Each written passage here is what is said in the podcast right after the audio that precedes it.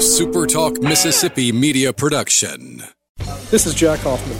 For nearly 31 years, Tico Steakhouse has been a staple for fine dining in Jackson, Mississippi. I would like to invite you to come experience our family tradition of our hospitality, sizzling steaks, and healthy poured beverages. East County Line Road in Ridgeland, 601 956 1030.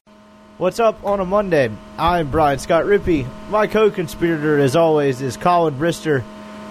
Appreciate you hanging out with us in this Monday, October 14th edition of the Rebel Report podcast. I am back from Columbia, Missouri. Uh, not my favorite road trip as far as like the drive. It was uh, about seven hours. I uh, there were no hotels in Columbia, so I had to stay in Jefferson City. It's about 30 minutes outside of Columbia. I thought it was a pretty cool place overall. That stadium is pretty cool.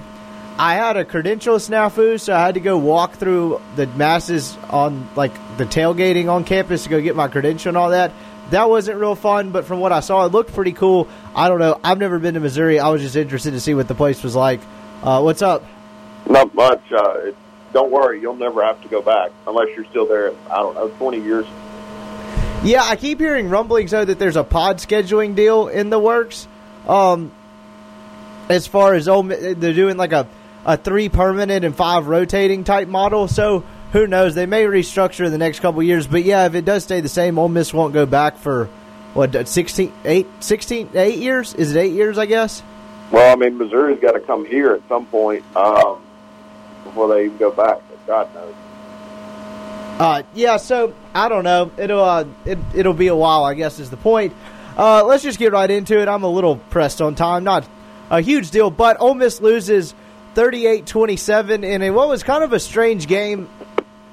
I it went about like I thought. I mean, it was right on the Vegas spread. I don't know where it started at like 10 and a half, it closed at like 12 and a half. So, depending on what you got it at, I think Ole Miss covered.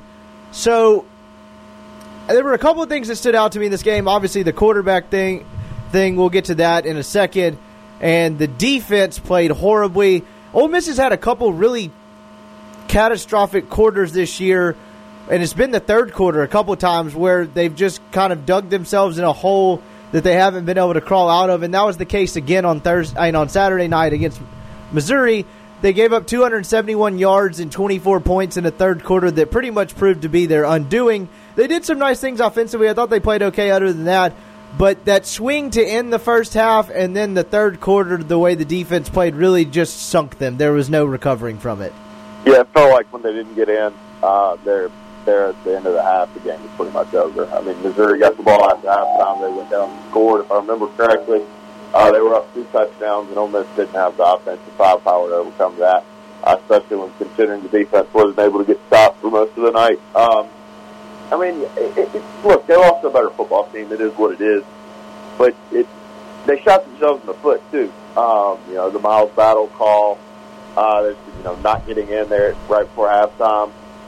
Um, just, just you know, that's that's a tough way to lose a football game. But I don't think anybody that, that's rational and watched that thought that you know Ole Miss was a better football team than Missouri. I mean, you you got to play exceptionally well on the ro- on the road to win a football game, and uh, Ole Miss didn't meet that criteria on Saturday. Yeah, it's almost like they're a bunch of eighteen and nineteen year olds trying to learn the ways of the SEC. They didn't.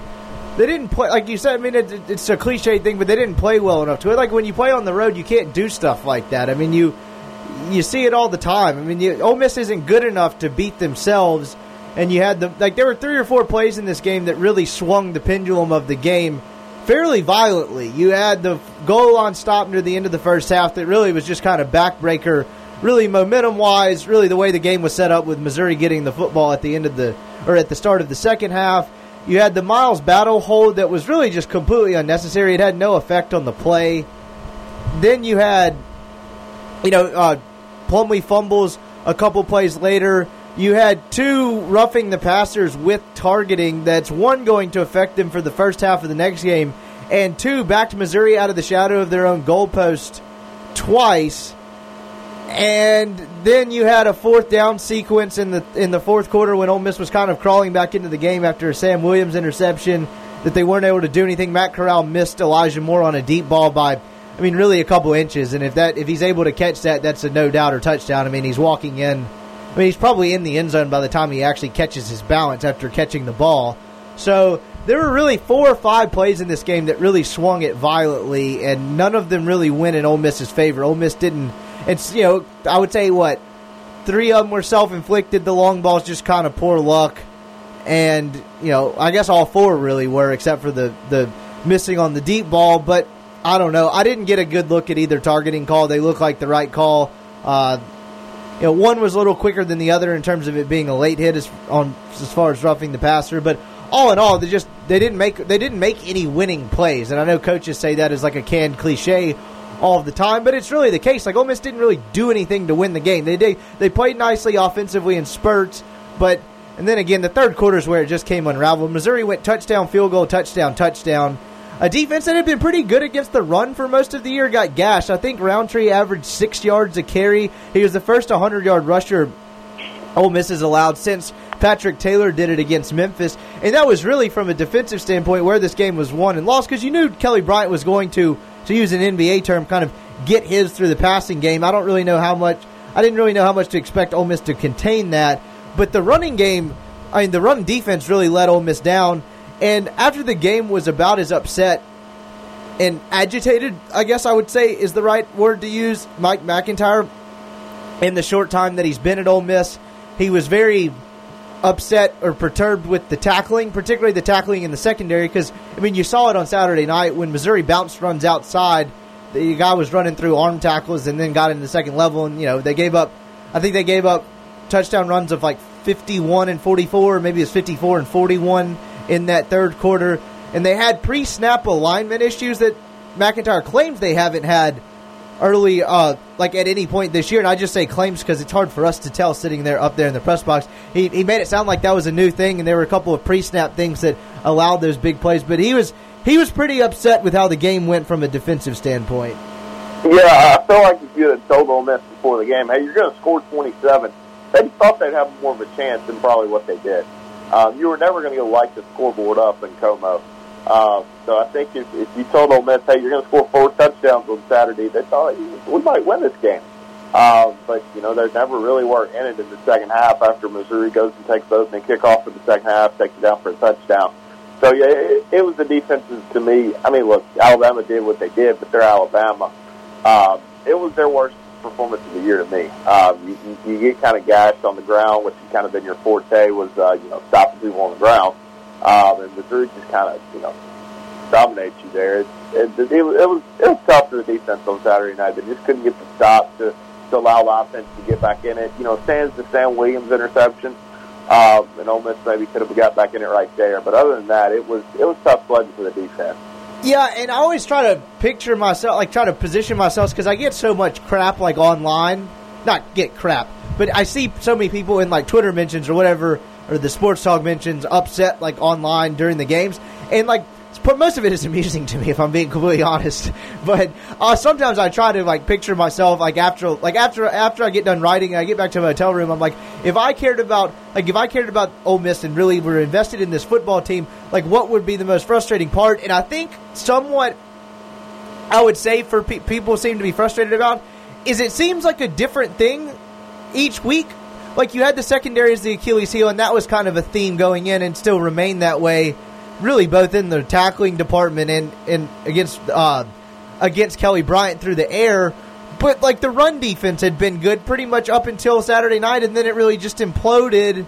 And then I don't know. It just seems like some part of the frustration is like maybe the lack of consistency, even in the reasons why they're losing. Yeah, no, it's certainly fair. I mean, people people want you know to pinpoint reasons, and, and that's just human nature. And it's like you said, it's something different each week. I mean you know, against Cal, you, you don't really do anything offensively, and uh, against against Memphis, you don't do anything offensively. You go to Missouri, you just for probably enough offensively, and the defense implodes. Uh, you didn't really have any back-breaking turnovers. I know Plumlee fumbled, but it was in his own end of the field too, or their their end of the field. Yeah, that wasn't uh, back-breaking, but it was kind of significant, particularly like momentum-wise. It felt like it just because it was after the battle of hold. Yeah, I mean, sure, but uh, I guess what I'm getting at is it wasn't it wasn't like the defense was defending a short field either. Oh no, no, for um, sure, I'm agreeing with you. I was just kind of I, I, found that to be at an interesting point in the game. It it was it's just you know it's like you said it's it's something new every week when when you get beat. I think that's just tough on fans to say, well, you know, we got better there, but you know, we got worse here. Um, so just is what it is. It's uh, it, it wasn't a great look for Ole Miss on Saturday, but in the same vein, I mean, you lost a team that was better than you on the road. Um, it kind of happens in this league, unless you're South Carolina. I also think it's uh, yeah we can get to that in a minute. Missouri's got a puncher's chance at this whole East thing. Yeah, I think they're better than Florida. Um, they're not better than Georgia, but they're better than Florida to me. I don't know. I watched a lot of that Florida LSU game. Florida was impressive offensively, and then LSU's just legit on offense. I mean, they kept yeah, doing it good defense after good defense. That was a 28-21 game in the third quarter. It kind of got away from Florida late, but I mean, that was really a touchdown game on the road in Death Valley. Yeah, I don't know what Dave. I mean, I don't know what Dave Aranda was doing on Saturday night. I mean, he was blitzing every third down, and Mullen was just like, "I'll run a screen now." they, they would convert third and fourteen. It was infuriating. Um, but uh, yeah, look, Missouri's really good. Uh, Kelly Bryant's really good. The, the Roundtree kid's really good. I thought their offensive line was really good. Um, so that, that's going to be a three-way battle for the East now that, that South Carolina went into Athens and won. Yeah, so anyway, kind of getting back to the Ole Miss game, I, we can get. I'll have some thoughts on the kind of the rest of the SEC because I was able to watch some football in my hotel room before I went to the to the stadium, which is kind of a rarity. But I I mean, we're burying the lead here. The quarterback thing was probably the most fascinating thing about this game. John Rice Plumlee gets the first, I think, like five drives. I mean, it was basically all of the first quarter, uh, the entire first half, except for the final drive. Would be, I mean, that's that's what happened. And then, so Ole Miss score, like Ole Miss scores on a short field after they muff a punt. Plumlee makes a nice throw to Scotty Phillips in the end zone on kind of like a it wasn't a wheel route, but they peeled him out of the backfield and he was kind of left open on a delayed thing. It was a good throw. Ole Miss goes up 7 3. They don't really do anything much offensively after that. I think they went punt, fumble, punt, punt on the next four. And there are a couple reasons for that. Is one is, and we can get into the quarterback thing in a minute, because I think the quarterback situation Ole Miss has right now is the most like 2019 controversy ever because you have to be all in one way or another. You can't have any nuance or, you know, stick your hand up and be like, hey, actually playing two quarterbacks works.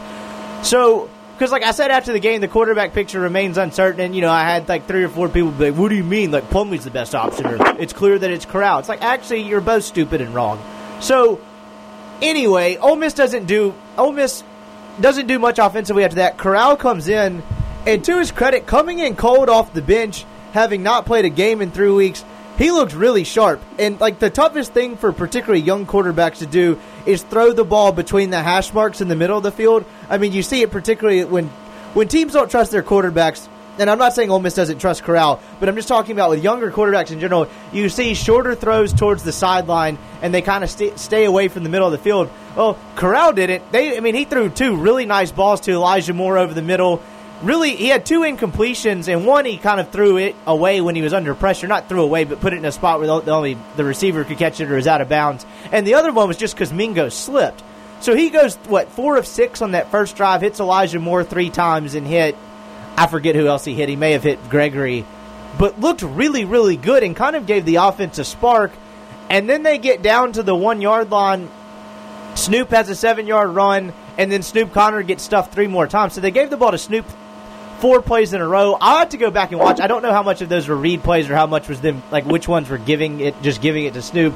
But Ole Miss gets down to the one and gets stuffed on fourth down, and that really changed the momentum of the game because Ole Miss had a chance to go up at halftime. 14 to 12 and instead you're down 12-7 with Missouri getting the ball. I mean that you talk about you said backbreaking earlier. That felt backbreaking for the Rebels.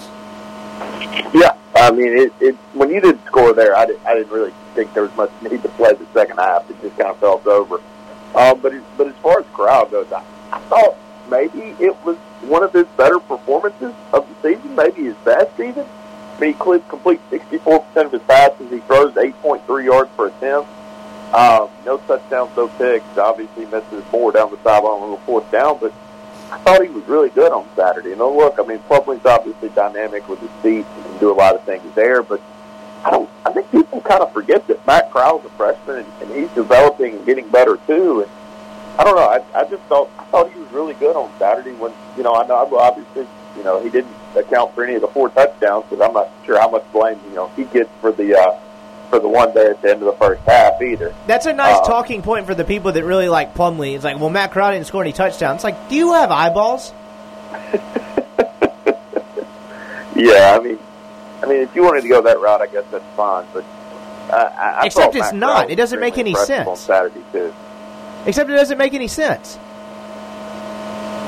Like making that argument makes absolutely no sense. Like shocker, it's no coincidence that Plumlee began to run better and run more with more consistent success when Corral came in the game. Now let's put our thinking cap on and kind of see why that is. Because when Corral comes into the game, they actually have to respect your ability to pass. And so it opened up the field for Plumlee because he's enough of a passing threat where they kind of have to be somewhat honest. But it spreads the defense out and opens up the field more. Like that's not an accident. It it it, it like I, uh, the post game chat or whatever that I, I do on Periscope after the game, it just blows my mind. Like I like I, sometimes I get done with those games. I'm like, do people watch the same game? Like, did I have? Am I in the wrong place? Like, what is going on? Like that's not an accident. And then to use the whole like, well, John Rice scored all the touchdowns. Well, yeah, but that that's such a disingenuous and illogically unsound or logically unsound argument. Yeah, I don't know. Look, there, there, there's certainly an attraction to, to John Rice Plumlee for for whatever reason. I thought he was fine on Saturday, but I, I think he also probably struggled a little bit more than he needed to in the second quarter, um, and that's why Ole Miss was you know down at halftime too. I don't think Matt Corral was done extremely fair, uh, to be completely honest. I mean, there, It's there were fair. situations And it doesn't- where they just kind of threw him in there on fourth down, and you know when they needed to throw the football. I, I think at some point, I don't know. You, look, you can play two quarterbacks, but you can't play John Rice Plumlee on first and second down, and then on third and long and say, "Hey, go get them, bud." Like I don't, I don't think it works like that. Well, their most effective. I, I, I'll disagree a little there because their most effective drives of the night were when they did that. So when they began to alternate them on the, within the same drives in the fourth quarter, Plumlee ran for 62 yards and didn't attempt to pass, or maybe attempt one. He didn't have any passing yardage, and Corral threw for 57 and ran for 16. So yardage wise, that was their most productive quarter, and they didn't get the ball for the last seven minutes of the game. I think that works because I mean the yeah, numbers bear I it, bore a it little out. bit though if that was against the prevent Missouri defense that was kind of giving them, you know, some some yards too. I mean, Missouri was up two touchdowns and was more interested in the clock bleeding out. I mean, sure, but you did that in a in a quarter where you didn't. I mean, they moved the ball better. They moved the ball most consistently when they both played. Yeah. Uh, look, I, I just don't think it's fair to a kid to only play him on third and long, though, which is kind of what it seemed like they were doing with Corral. Um, outside of the last drive where they rotated him, it seemed like literally every play. Yeah, I, I think they need to play them, and I think they need to do what they did at the end of the game because I think it, it I think it keeps I think it kept Missouri off balance coming in and kind of not knowing what to look for because you saw at one point on that last touchdown that Plumlee ran, I was walking down the field so I didn't see all of it, but I'm pretty sure they brought Corral in, they ran a couple plays, then brought Plumlee in, and it was a de- I couldn't tell if that was a design run or he scrambled because you had two receivers really far downfield, and this is as I'm getting down to the field in the end zone away from where the play was going.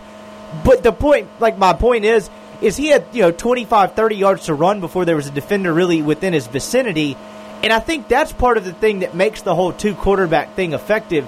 And like, I like obviously my opinion here doesn't matter, but I'm of the opinion they both need to play, and they need to kind of play them like they did in that last thing because people get so too hung so hung up on the quarterback thing, and if you don't have two quarterback, if you have two quarterbacks, you don't have one cliche and all that. Well, like people just ignore where that's actually worked in the past. I mean, 07 Florida or the Thompson kid and whoever else did it at South Carolina.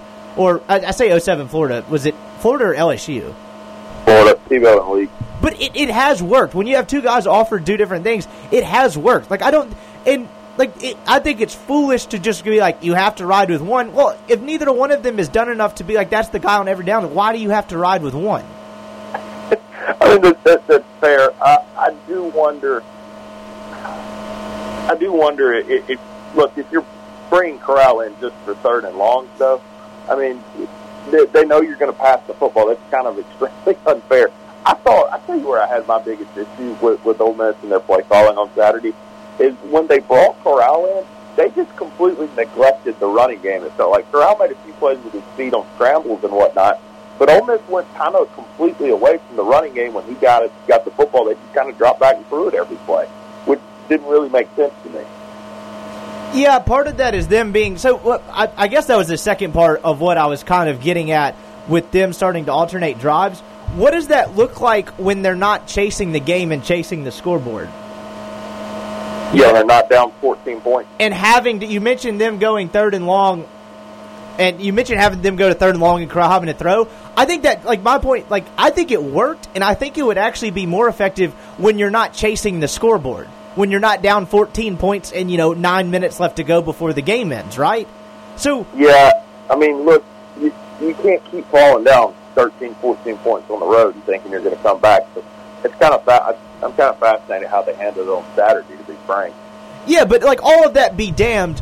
What is that? What does the two quarterback within the same drive thing look like when you can just kind of, I mean, relax isn't the right word, but actually run a normal offense and run a normal drive where you're not chasing the game as it spirals away from you. Well, I think if if Rich Rod has his brothers and they're not down 12 to 13 points, I'll just be honest. I think he'd rather keep John Rice Plumlee on the field just because I think he feels more comfortable with the kid right now, for whatever reason that is.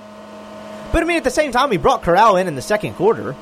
Yeah, well, he brought him in when he had to throw the football too. I mean, they they had to go on a two minute drive, and I mean, obviously, I would I would think anybody with common sense would know that he's probably the best option for that, I, but except for maybe the fourth down play. I, but I, I think I think I think though he came, I think Corral was brought in more so because Ole Miss wasn't doing anything offensively and Missouri was not respecting their ability to pass it all because Corral came in the game with four minutes and forty seconds to go in the half. Like t- like they had plenty of time to matriculate the ball down the field pretty much any way they wanted to.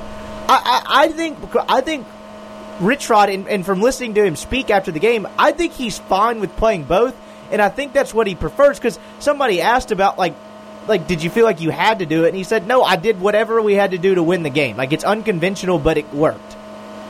So I guess uh, I I don't know. I just I feel like there's too many limitations with with. Look, I think I think you can play both. I also think you probably need to play Matt Corral at least sixty percent of the snaps too. Like I don't think it can be a, a, a 50-50 thing or a, a Plumlee 60-40 thing. I do think you've got to have for the majority of the time the ability to stretch the ball down the field too. Well, which is what we've gone back to for most of the for, from from since this thing started. I have been in the camp of they need to like their Corral's the guy like Corral is the guy you need to play on every down, and there needs to be a package of plays for Plumlee. And like people always like take that and think of like a Raymond Cotton or a Jason Pellerin type thing. Shout out to Hugh Freeze, but it can be a fairly large package. But like I think Corral offers more in the passing game, so you need to have him as the quote. I mean, you call it the every down quarterback, but clearly it's not when you're using two. But I guess primary quarterback. I don't know what term you want to use. You understand what I'm saying? Yeah, I, you've got a guy that you know is going to have the ball in his hands with the game on the line. Um, I think that guy needs to be Matt Corral. Um, that's going to piss a lot of people off um, because a lot of people are, are diehard John, John Rice Plumlee camp uh, members. But I, I just don't know if, if look. I thought we'd have answers um, on Saturday about you know if this offense would work consistently within you know the SEC. I thought that for the last two we weeks. have that answer yet. Oh, I, I, I know the answer as far as like the the Plumlee offense, as far as that's going to work consistently. I, I think we have that answer. I thought we were going to gain quarterback clarity for the last two weeks, and it's just gotten more confusing and perplexing. I mean, you, you say that, but Plumlee did. I, I know this is you know an argument when you compare it against Corral. It, it seems like a dumb argument, but he did score four touchdowns on Saturday night. You know, Sure, but Plumlee by himself went punt, touchdown on a 30 yard field, punt, fumble, punt, punt. yeah, and I guess what three touchdowns well in the second half. Yeah, because they were they only had And seven. and Missouri, you saw it. You saw it from the start of the game when Plumlee was the starting quarterback. Missouri put seven in the box and went single high safety and immediately forced Oh Ole yeah, Miss to punt because they couldn't run the ball. Stay in cover one. That- That's going to happen. because they don't respect his ability to throw the ball. And then people, so I, of course, I had talking about Corral coming in the game during the game on Twitter. It was a wise move.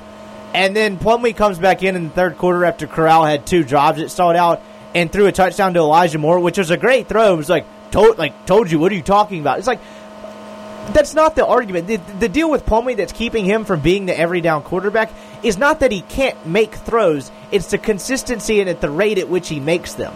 He made a nice throw to Scotty Phillips for that touchdown, made a nice throw to Elijah Moore, made a handful of other ones. But then there's, I mean, he went 8 of 17. There's a reason other teams were recruiting him as a slot receiver and a safety. It's the consistency. It's missing. So like, there was a there was a slant route, it looked like, to Elijah Moore, I think at the beginning of the second quarter.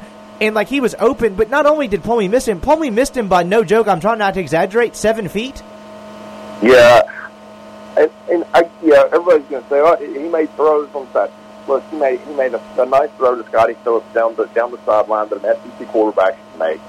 Um, he made some other nice throws down the field and, and got Elijah Moore the ball in space. But look, the middle of the field is non-existent. Um, you know, I'm not I'm not sure how existent is in that crowd, to be frank, um, but it's, it's more existent there. Look, yes, he can throw the football. He can throw it, you know, okay.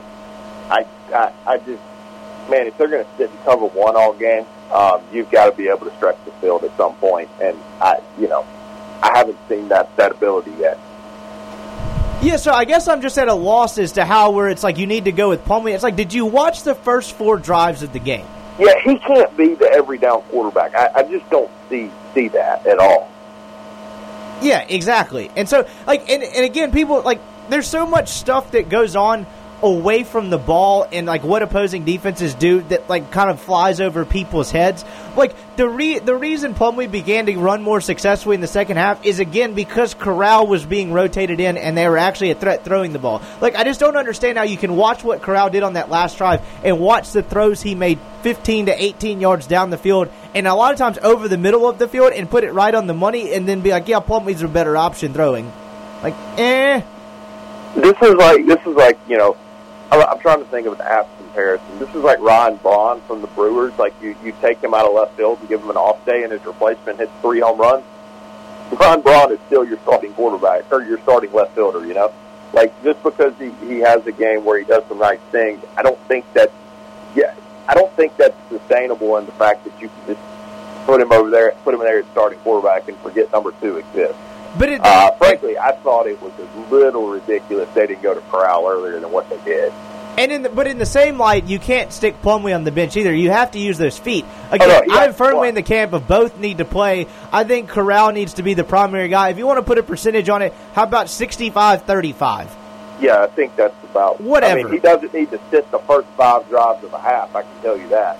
No, but to their to their to their credit, they ran for 413 yards on albeit a bad team last week. Like get I don't I, I don't have any problem like I, I I have trouble faulting them for going five drives into a game and then being like okay it's not working and trying something different before you go into halftime like that's not a very big sample size. Faulting them when you look, I mean I don't know if they saw the Vanderbilt UNLV score before the game, but I I, I could have told you that wasn't going to be.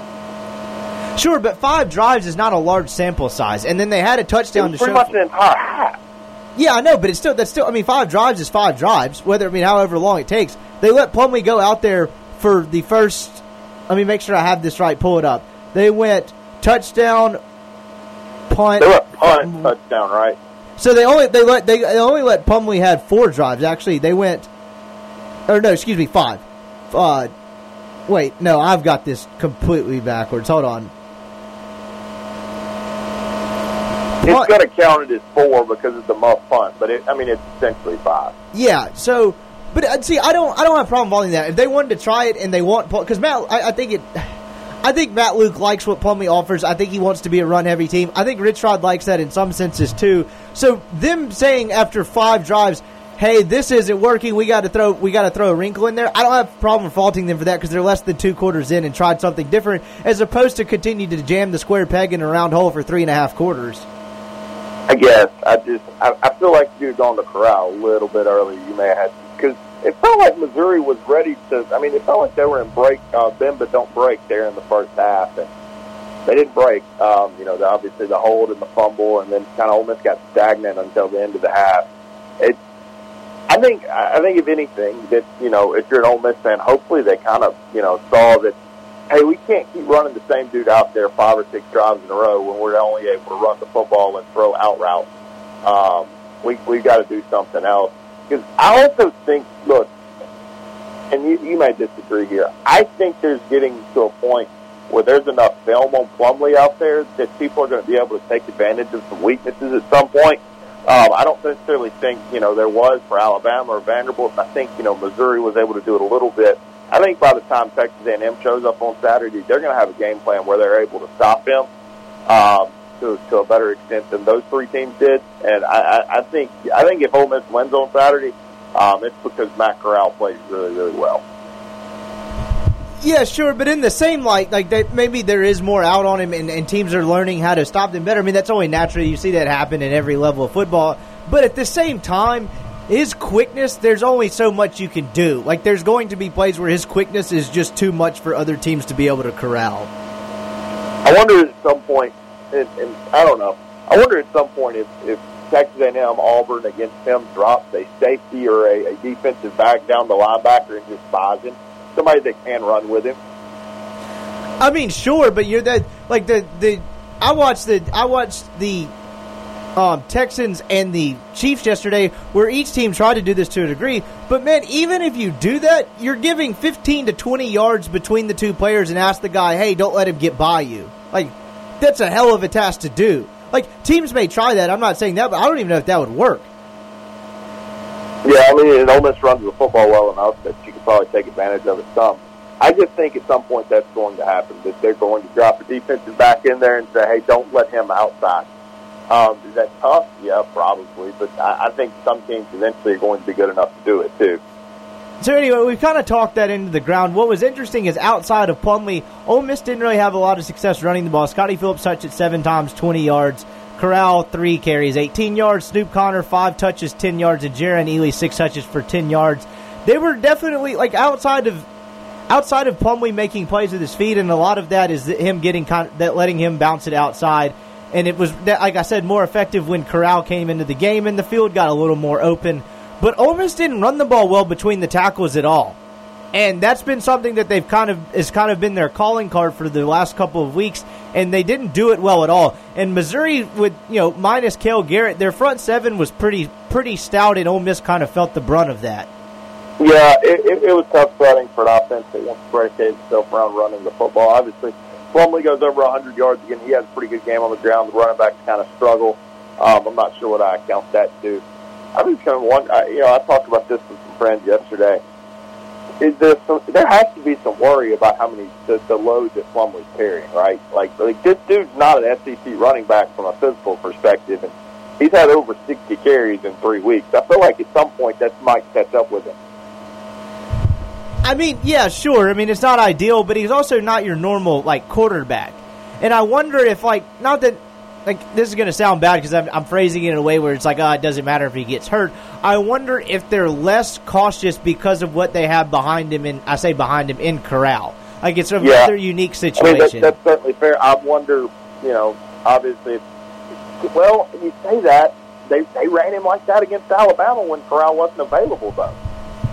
Yeah, I mean, true, but that's, I mean, I don't know. I mean, eventually you got to do what you got to do. I mean, you, you, we're all worries aside, you got to do whatever you can to win a game. I mean, if that. Oh no, I'm not. I'm not saying you should change the offense. I'm saying if, I'm asking if there's if there has to be some concern over how many times he's carrying the football because eventually he's going to get hit in the ribs, right? I mean, like, like that's just how this works. You run the ball and don't slide, you're going to get popped. and You're going to have to miss some time. Sure, he has, but I mean, at the same time, uh, he's not running it like a normal quarterback. He's getting out of bounds some. I mean, I, am sure that's always going to be a concern, but I don't, I don't know if there's a whole lot they can do about it.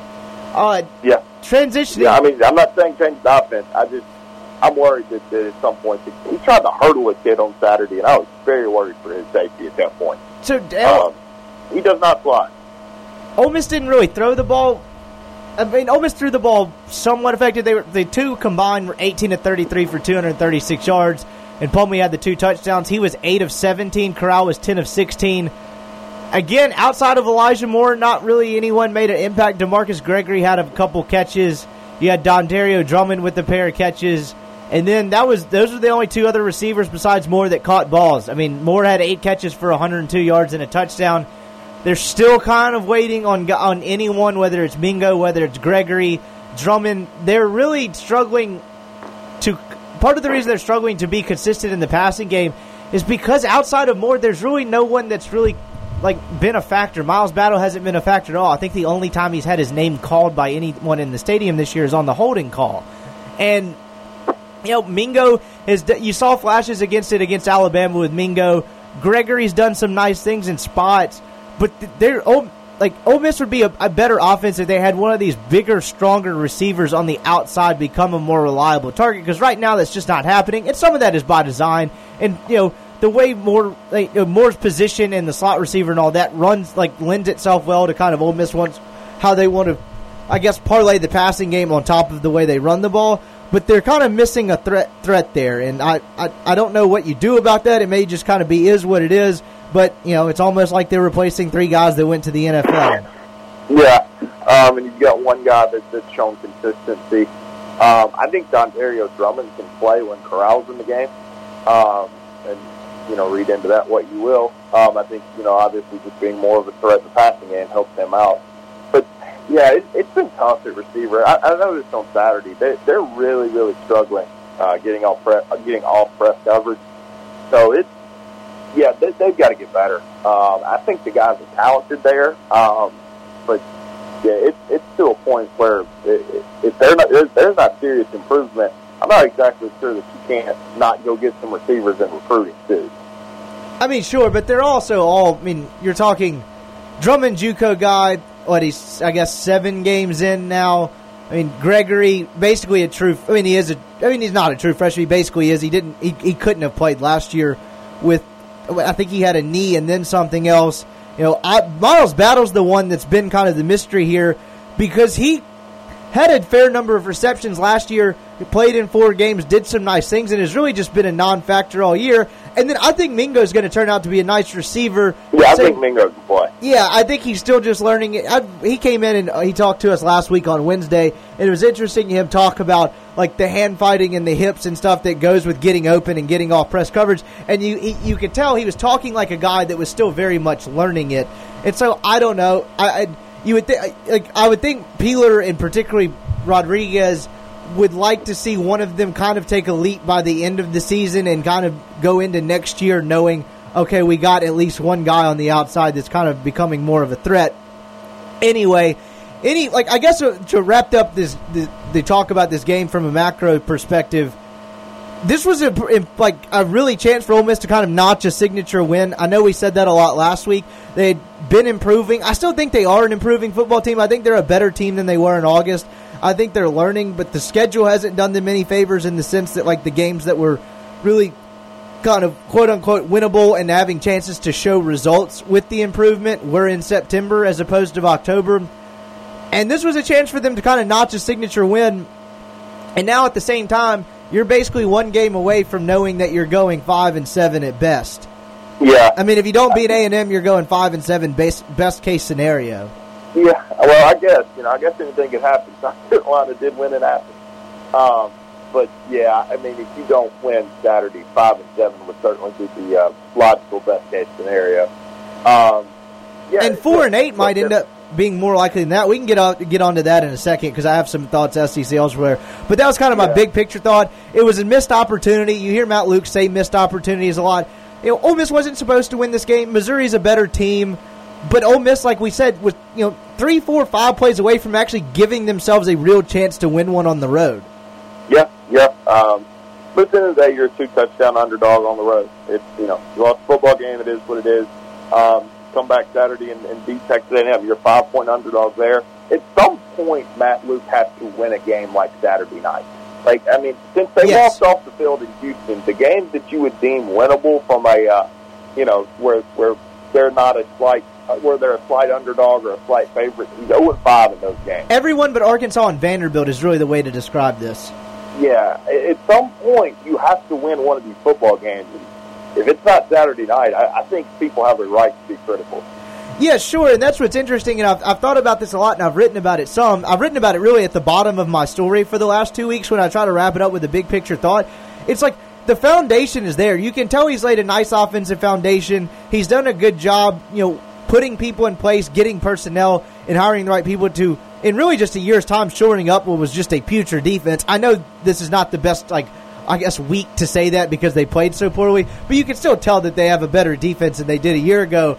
So they've laid a nice foundation, but the only thing that's going to allow him to see that through are results. and results meaning games like that. And so he's got to win enough of those games like this to stick around. And I'm going to throw the interim year out just for the sake of it, terms of being it, his program. You can't label it year year year two or whatever, and then count as interim wins. You know. Yeah, no, exactly. So in year two, he's really got zero of those. If you want to throw Texas in, uh, Texas Tech in there, I'll allow it. Fine, one. But after, like, you, eventually, you got to start filing a couple of those away. And I mean, look at South Carolina. It's an extreme example of it. Muschamp's had a miserable year. They've had quarterback problems. They've had all kinds of injuries. Their schedule is absurd. But he finds a way to go on the road and kind of scheme up. And um, you know, I'm, I'm, this is a, not the best analogy because I'm not saying Ole Miss needs to go beat an LSU or a Georgia or something like that. But those types of wins are kind of what keeps you around as a coach. I mean, you can't tell me that didn't single handedly buy Will Muschamp a longer oh, leash. What is fired now. No, yeah, one hundred percent. I'm not sure he should have anyway because they've had a miserable year fortune wise. But those kind of wins keep you around and keep people invested and keep people, I guess, thinking you're competent, thinking you're able to get the job done. If that makes sense. I mean, look, there was there was criticism of Hugh Freeze after the during the 2013 season before he beat LSU because there was, you know, outside of Mississippi State, there was really nothing of significance. I mean, he kept losing close game after close game, um, and then he finally knocks off LSU. That LSU game kind of feels like what Saturday night has to be for Matt Luke. I think with a loss Saturday night, I don't think there's any chance of getting this fan base back this year. Now, a win Saturday, and, and I feel like they're all engaged because man, you're playing for a bowl game in Starkville that night, and I think, frankly, right now, Ole Miss is better than Mississippi State. Yeah, it's a huge, crucial game. I, I mean, I, I would agree with that some. The freeze thing is funny to me because there was even people pissed at him after the 15 thing, but he just kind of slapped that black AmEx on the table that said, "Hey, I beat Alabama twice. My credit's still good here."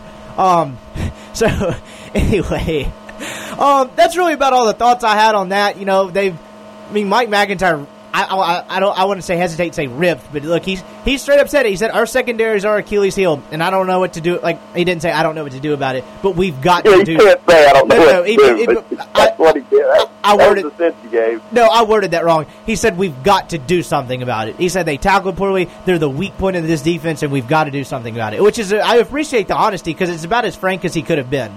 Yeah, I mean, well, it's not like you know anybody with eyes can see it too. Because low key, the defensive line played pretty well on Saturday. Um, the linebackers weren't good. Sam Williams, look, I know he had the interception. I didn't think he played. He got hurt in the first quarter. I think that limited him a little bit. Um, but the secondary, it, it, it, it's not good right now, um, and it's a talent thing. It's not a schematic or a coaching thing. They just I think they've got a, freshmen and guys back there that uh, older guys that just aren't getting it done right now. Yeah, but I, yeah, I think they have some nice pieces. But like I've, I've said a, a, more than twice on this podcast, is I think you've got to I, mean, it, it's freshmen, but like they're playing them because they're not getting the production they want from the older guys. But anyway, um, let's get to some other thoughts before we got to end this thing up. Podcast brought to you by LB's. Hope y'all enjoyed Greg's picks. Colin is in charge of getting the LB's pick'em results in order for Wednesday Wednesday show. We have Monday. I, have got them from this weekend. Do you want to know? No, let's hold it from win- till Wednesday. Let's see how this Monday night football game plays out, and then I'll have you read them at the beginning of the show on Wednesday. But go see Greg University Avenue across from Kroger. You heard all the kooky stuff he's doing with different types of meats. I got hungry listening to him talk on Friday. I hope y'all enjoyed that too. I don't want to know yet how badly he beat me in the pick'em because it's just going to piss me off. But go see Greg.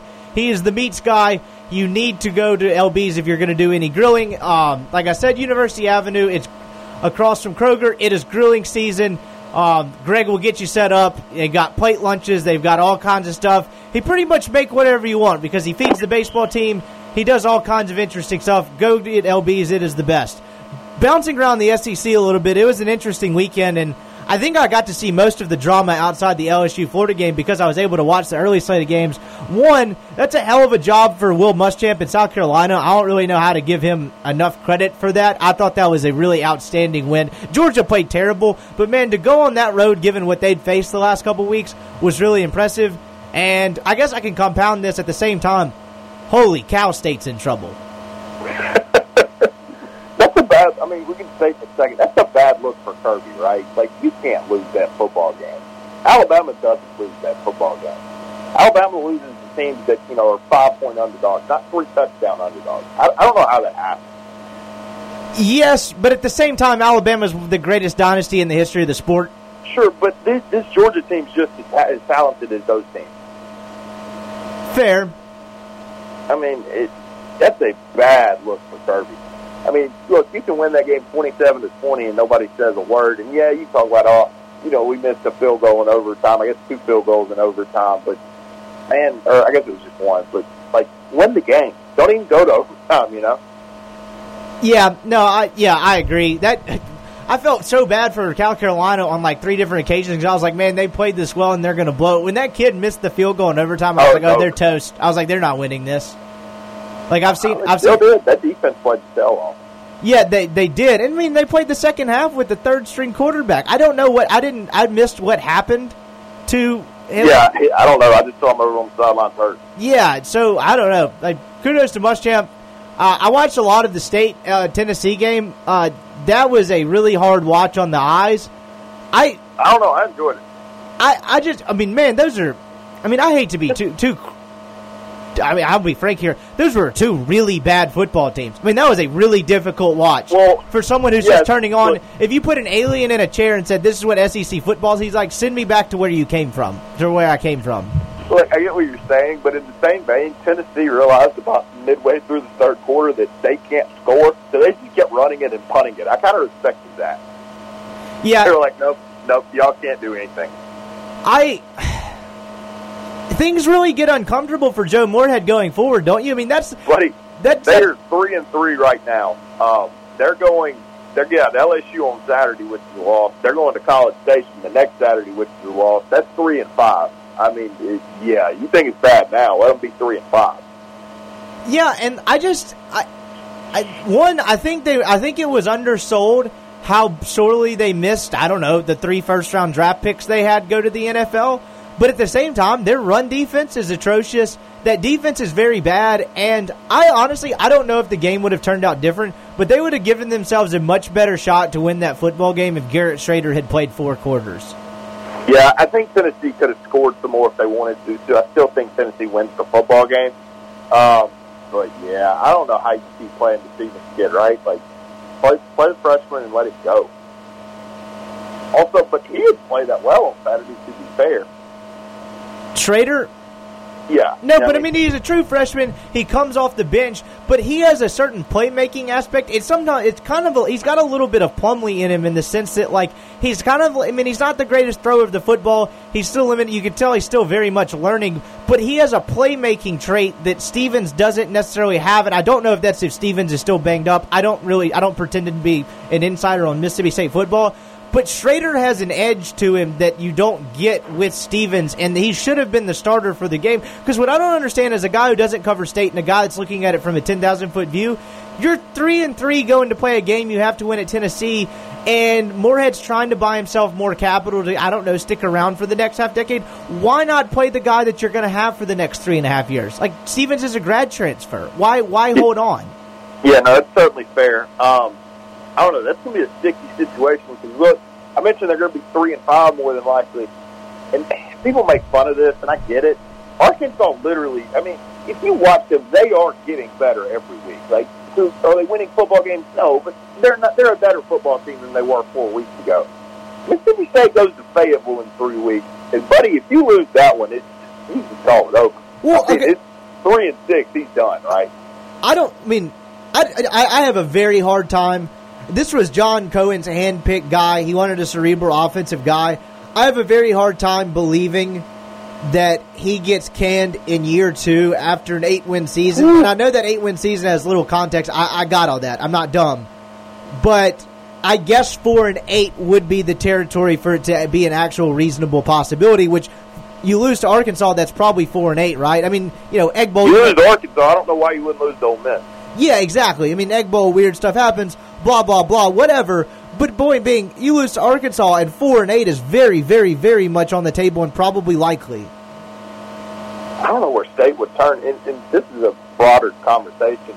There's not that hot name coach out there right now like there u- there usually is. Like that guy just kind of doesn't exist right now. No, and the guy after Dan Mullen was never going to win at the level of Dan Mullen, and I think any expectation that that was going to happen was foolish. The greatest coach in your school's history is not going. His successor, in all likelihood, is not going to win at the same level. I mean, history just doesn't ever bear that out. more than this. No, no, no, no, no. Yeah, yeah, yeah, yeah. No, no. I, I got you. I, I, I got you on that. I, I'm not. I'm not. I'm not saying this to justify what Moorhead's doing because you can't lose at Tennessee like that. I'm just saying there's probably going to be a guy after the guy that has more success. If we're being honest, just kind of how history seems to play itself out. I'd probably hire a guy that's recruited in the South before. That's just me. Yeah, bouncing around elsewhere. That LSU Alabama game is going to be a hell of a lot of fun. LSU's going to win. I've decided. I decided on Saturday night LSU's going to outscore them. Um, That's a good Florida defense that they torched. and Alabama's not that good of a defense. Uh, you know, as weird as that sounds. Now, look, LSU's got holes in that secondary and in that run defense. Um, and Dave Aranda's not being very good right now. But I think LSU right now is, is the better football team. I would agree with that. I uh, I did not watch any of A and M Alabama. Credit to Alabama for going and beating the brains out of another opponent on the road. Just the Saban machine rolls on. Like you said, that defense has issues. Going to make Alabama LSU interesting. But you brought up the point earlier when you were talking about it with Kirby. Like I don't think we kind of lend just how ridiculous what Saban does. Every game they're supposed to go, they're supposed to win. They go on the road and beat the brakes off of them. Yeah, yeah. No, I mean Every single week. Two years has been extremely impressive, um, and they're not going to lose. Like I don't think I, I, I kind of don't think Auburn's good enough to beat them. No, Auburn's good enough to beat Georgia. Um, so I think the only game Alabama has a chance of losing is at home to LSU this year.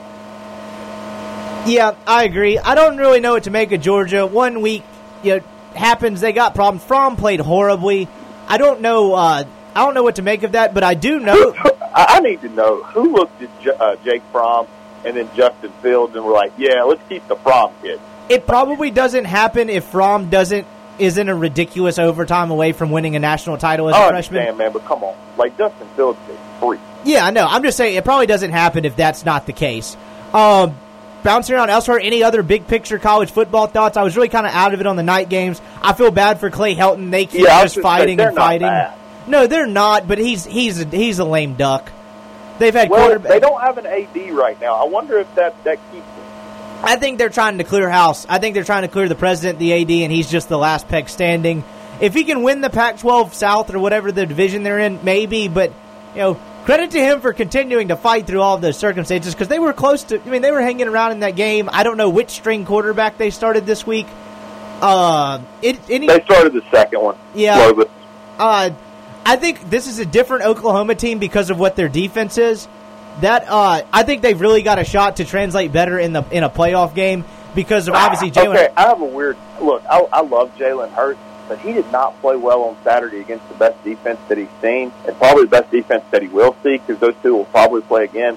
I wonder about him in, in, in against good defenses when they get to the playoffs.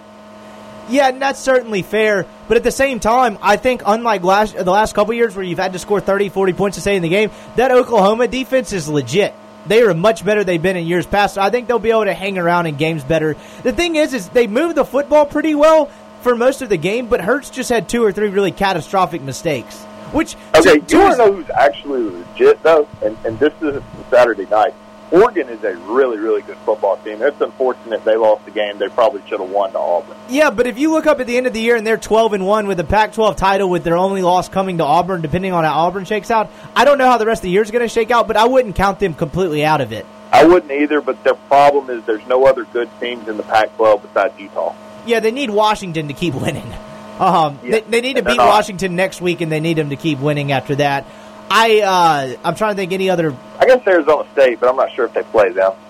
Yeah, I I didn't really make much of that. I don't know that Texas OU game went so differently than I thought. I think Oklahoma's legit.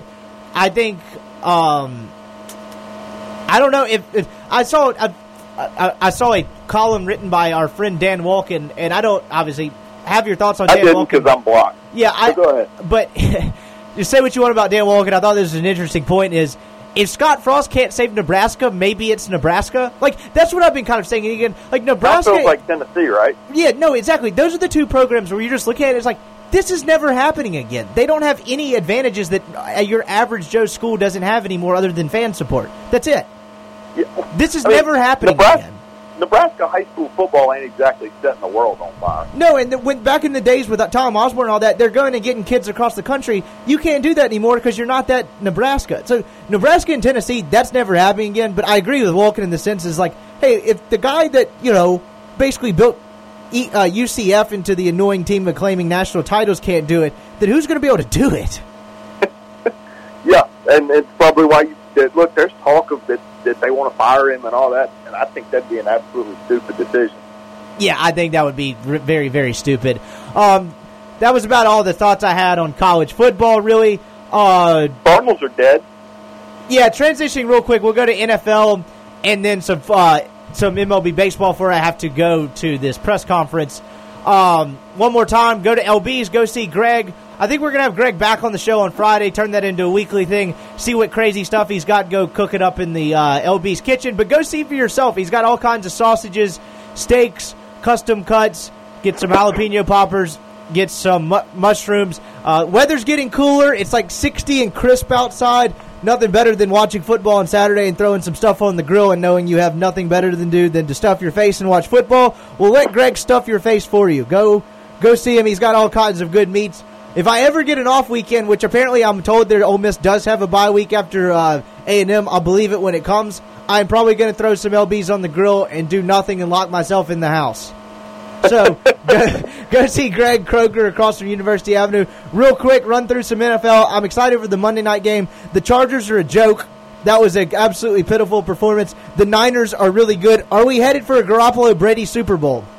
Uh, no, the Saints are the best team in the NFC. Maybe, but I'm not counting out the 49ers. My goodness, they are good. Rams got some issues. The Rams could end up being the Super Bowl hangover team. That's the odd man out in that division because the I, the odds of all three teams in that division making the playoffs aren't good, and they're now three and three with Seattle at five and one and the Niners at five and zero. Oh. Yeah, no, I think it's a yeah, it's going to be a fascinating NFC uh, NFC race. I think that the Texans are actually kind of legit. I just think Bill O'Brien's so bad of a football coach that he holds them back. I think that offensive line is kind of starting getting better. If they can protect Watson, I think they've got a chance. I uh, it's interesting. It's like Brian won all those divisions without a quarterback when the AFC South so bad. Now he has one. This feels like they were they need to actually make a playoff run and win a couple playoff games. I can you imagine if San Francisco had comparable offensive talent to what the Rams have? Holy cow! Yeah, no, that's certainly fair. I mean, Kyle, everyone talks about boy wonder Sean McVay. He's a very bright offensive mind. Uh, Kyle Shanahan turned Matt Ryan into an MVP. Guy's pretty smart. no, yeah, I, th- I think Kyle Shanahan's an extremely good football coach. I think that's starting to show. I mean, look, Garoppolo is what he is. Uh, I think he's okay, um, but they just kind of ran the football at the Rams all day yesterday, and wasn't much the Rams could do to stop it. The Titans are dead. They're a total joke. I am done watching Titans games. That was the they most. Got Vrabel. Uh, I don't know if it's a Vrabel thing. I think they give him a chance to get a new quarterback because I think Saturday was the end of Marcus Mariota.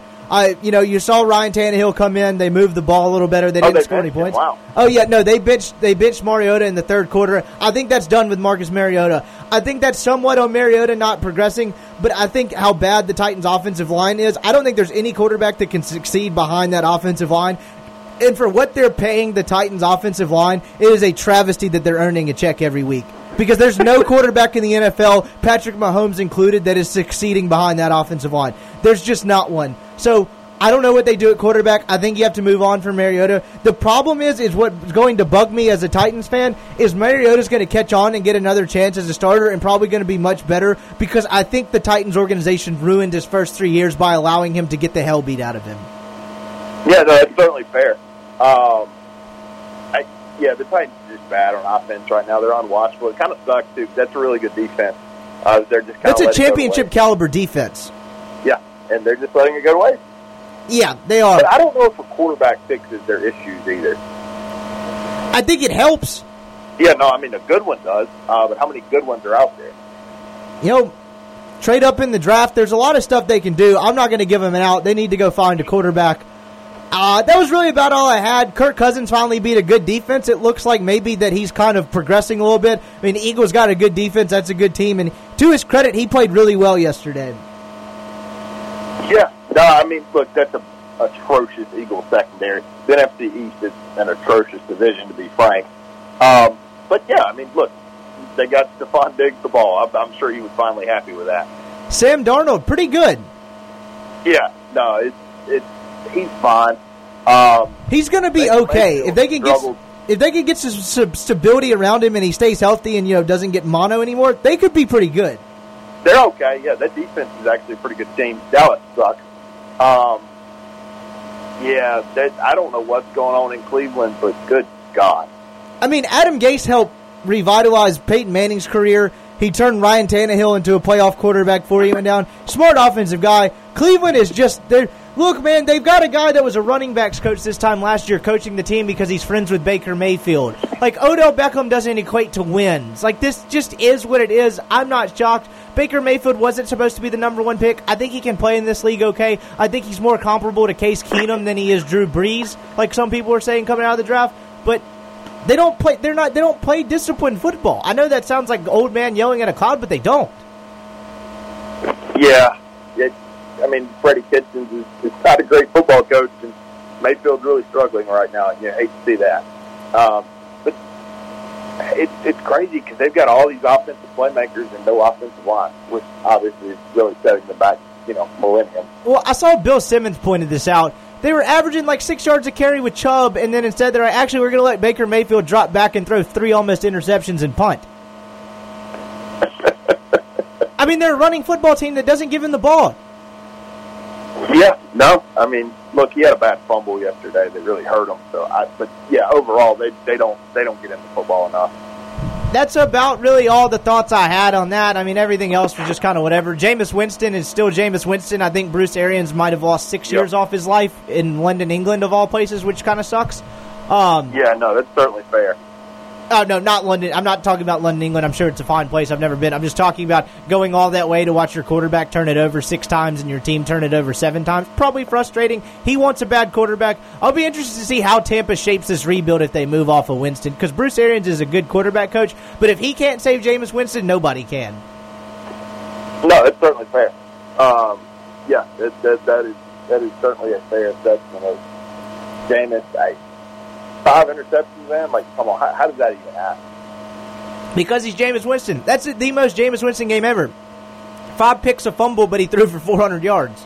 Yep, yep. That, that's kind of just what he is at this point, right? Yeah, last thing, couple quick thoughts. We'll get into a little more on Wednesday. Washington meet, I mean, Washington pitching meet World Series.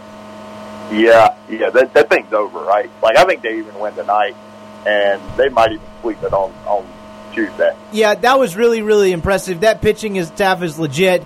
I think this Astros Yankee series is going to be a lot of fun. Uh, but yeah, I think the Cards are toast. Yeah, hate that. Um, so I've got to run to this com- press conference. We'll probably get an update on kind of the quarterback situation and all of that. Kind of see their thoughts after looking at the film. We'll be back at it on Wednesday. I'm sure I'll have someone from A and M on. We'll talk some playoff baseball, some football, and kind of get into what is really interesting week for Ole Miss for a lot of reasons because they really need some kind of signature win to sell going forward. And this is really their last opportunity other than the game at the end of the season with Mississippi State. So, one more time, go see Greg at LB's University Avenue across from Kroger. It's grilling season, weather's getting cooler outside. Keep what's on your grill high quality. Go see Greg, custom cuts, all kinds of stuff. Sausages, he's always experimenting with all kinds of cool stuff as far I mean I, I I could even it was so far over my head when he was explaining what they were doing with sausages on Friday, I just kind of nodded my head in agreement. So go see Greg. He'll take care of you. They've got plate lunches, all kinds of great stuff. He feeds the baseball team. He can feed you. So go see Greg at University Avenue across from Kroger. Uh, that's about all I got. I'm going to head out. Are you good? Sounds good. Sounds good. Well, we appreciate you guys listening. Like and subscribe to the podcast. Um, rate and review the podcast. You give me five stars. You can say whatever you want about me in the comments or about Colin in the comments. So we'll be back at it on Wednesday. A SuperTalk Mississippi media production.